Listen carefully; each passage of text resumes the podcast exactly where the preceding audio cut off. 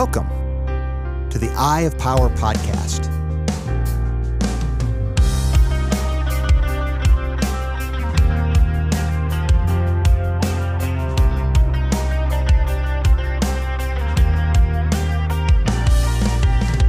I'm your host, Tom Dardick. But this podcast is not about me. It's about you and your power. It's time to claim yours.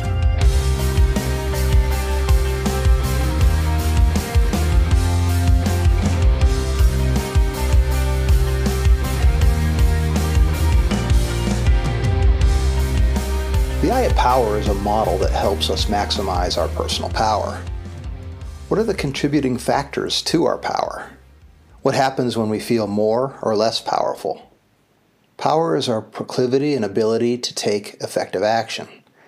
Action requires directed force, and force requires energy. This means that fundamental to our power is the level of our energy. If we want to maximize our power, we must become accomplished stewards of our energy. What contributes to our level of energy?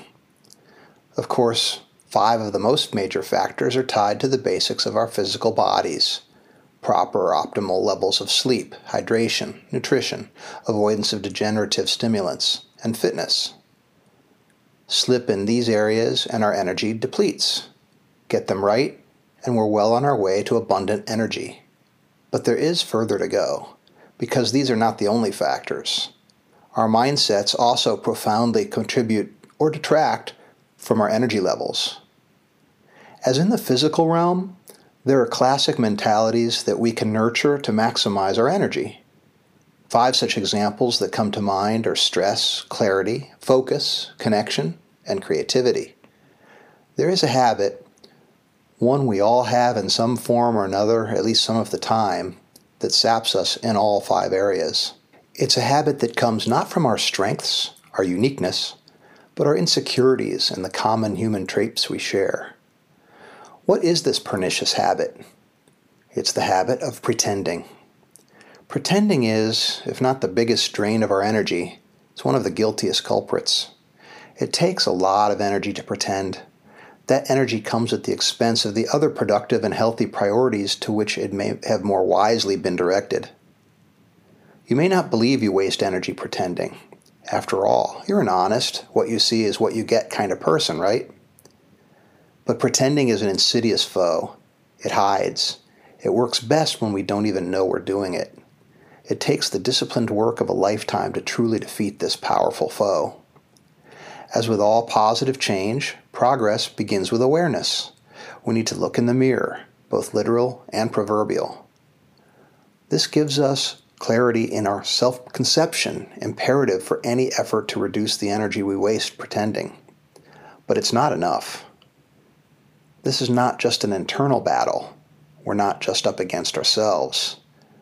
To reduce the energy we bleed pretending, we must contend with social forces, ideals, that at their roots are designed to diminish our power, our energy. Maybe that sounds cryptic to you. I'll explain. Human nature can be understood as a power dynamic. It isn't the only such model, and it doesn't describe the totality of the human experience, but it's sufficiently broad that it's often used that way. It's the basis of Marxist theory, for instance.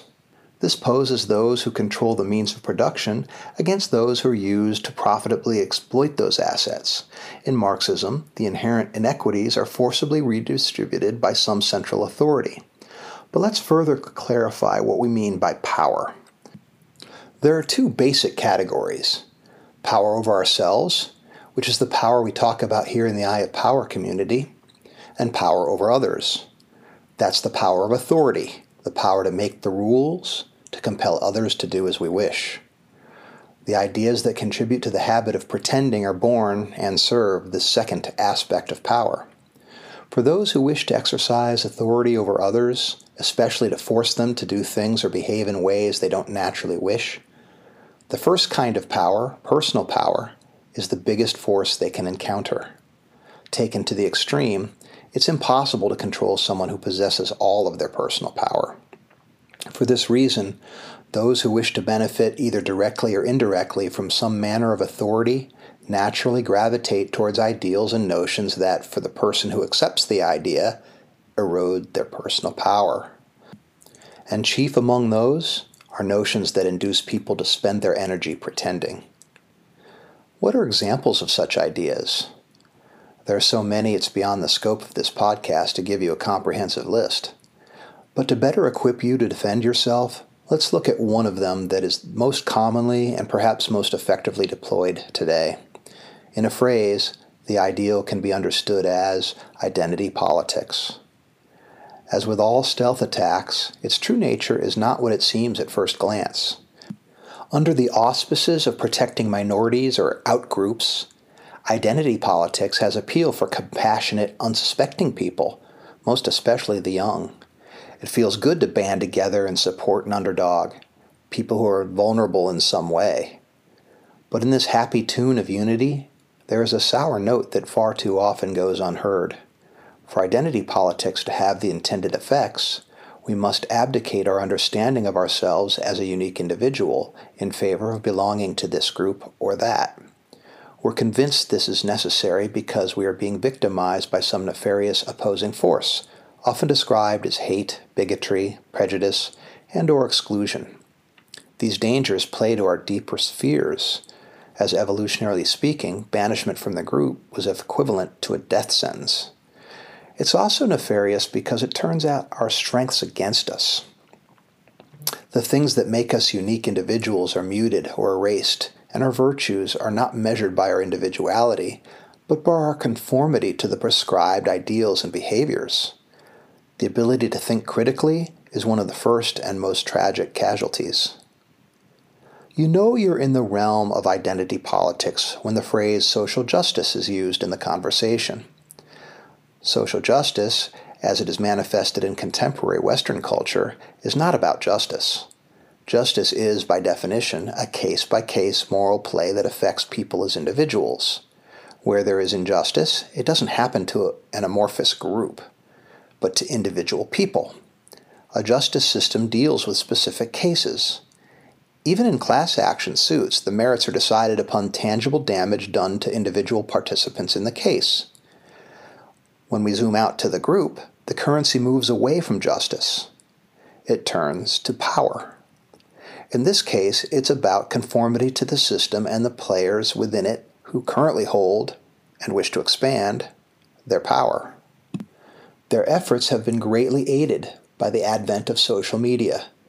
It provided an unprecedented channel for projecting and comparing images in a public way. It created a major psychological trap one that has destroyed countless lives. We view the stories of friends, acquaintances, strangers, and celebrities and believe they accurately reflect the world around us.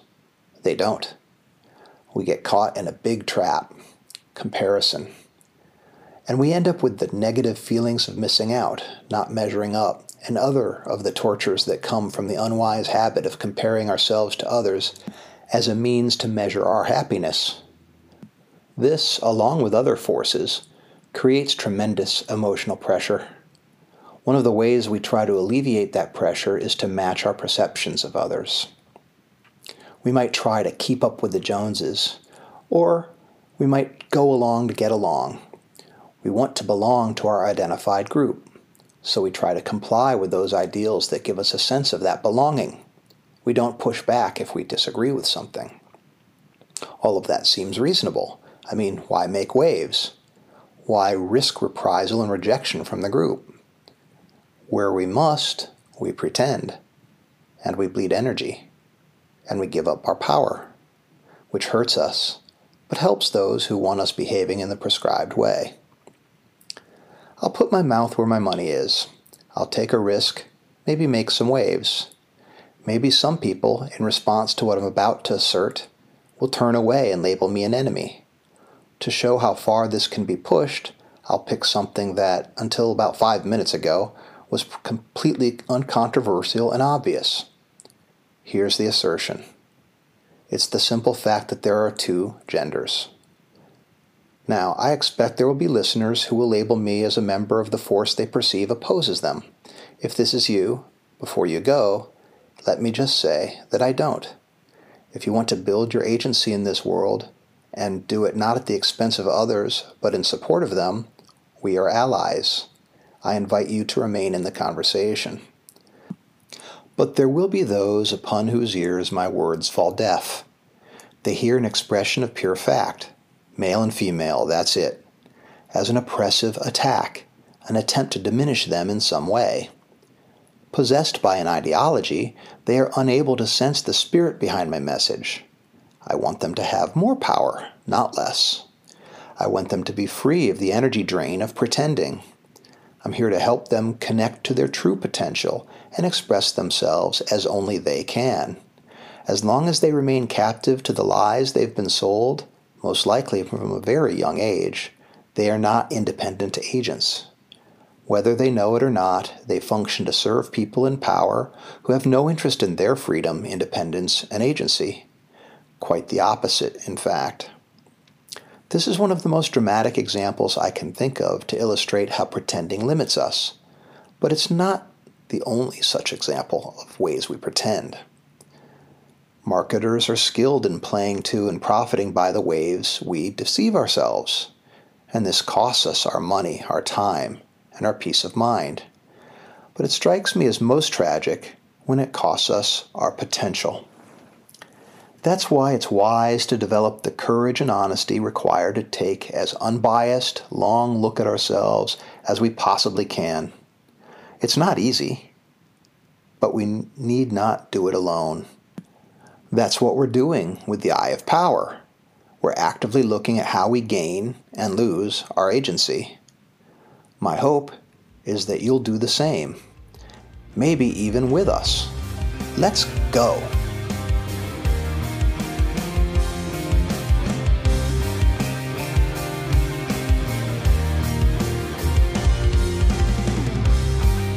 This has been the Eye of Power podcast with Tom Dardick. I'd like to thank you for listening. I'd also like to thank my brother, Scott Dardick, for the music and his music production. If you'd like to reach me, simply email tom at dardickcommunications.com